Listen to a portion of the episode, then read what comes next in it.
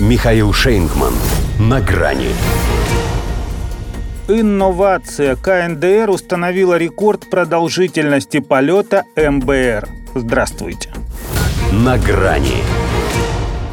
Давненько что-то о них ничего слышно не было. Какое-то время зачистили, запуская ракеты одну за одной, в иной день и две сразу, а тут почти на месяц взяли паузу. Не без того, конечно, театральную, как они любят, заполняя ее выразительными декламациями на тему боевой готовности обратить в радиоактивный пепел любого, даже самого могущественного врага.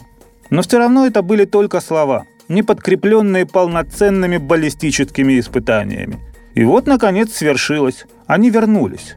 Может, это только так совпало, а может и не случайно, на второй день саммита НАТО в Вильнюсе. Он ведь и Северную Корею задел за живое.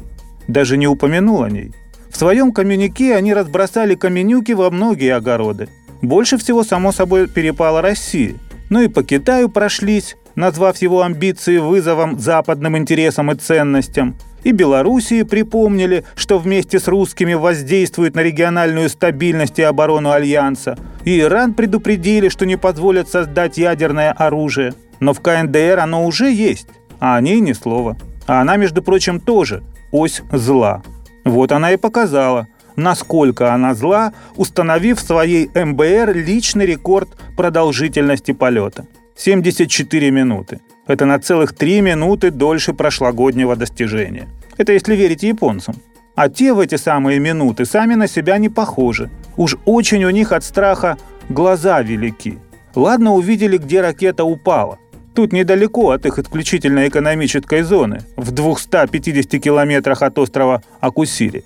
Так они же еще и рассмотрели, откуда она свалилась. С высоты в 6 тысяч км, говорят. А если бы, говорят, вредный Ким Чен Ын отправил бы ее не по навесной траектории, скрадывающей дальность, а прямой наводкой, то пролетела бы она не тысячу километров, а все 15. А это аккурат, чтобы достать до какой-нибудь Америки. И даже не до какой-нибудь, а до конкретной северной, где-то между Канадой и Мексикой. В общем, что-то я очкую, Джо. Вместо «здрасте» сказал с утречка Фумио Кисида одному старому маразматику. Премьер Японии сейчас тоже в Вильнюсе, укрепляет безопасность, поэтому пропустил все самое интересное. «Да ты успокойся, фу!» – ответил ему тот. «Мы пошлем туда атомную подлодку с ядерными боеголовками. Думаешь, прокатит? Конечно. Мы сто раз так делали. Хотя в Пхеньяне еще неделю назад, прознав о таких планах США, сразу предупредили, что приближение стратегической АПЛ к полуострову является откровенным ядерным шантажом и подводит ситуацию в регионе еще ближе к порогу кризиса ядерного столкновения. Так что это была не просто ракета. Это был привет конкретной целевой аудитории.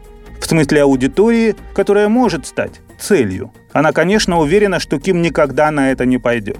Но вряд ли ей станет легче на душе, когда она узнает, что установив рекорд по продолжительности полета и по высоте, он решит, что пора, наконец, чисто из спортивного интереса, протестировать еще и дальность. До свидания.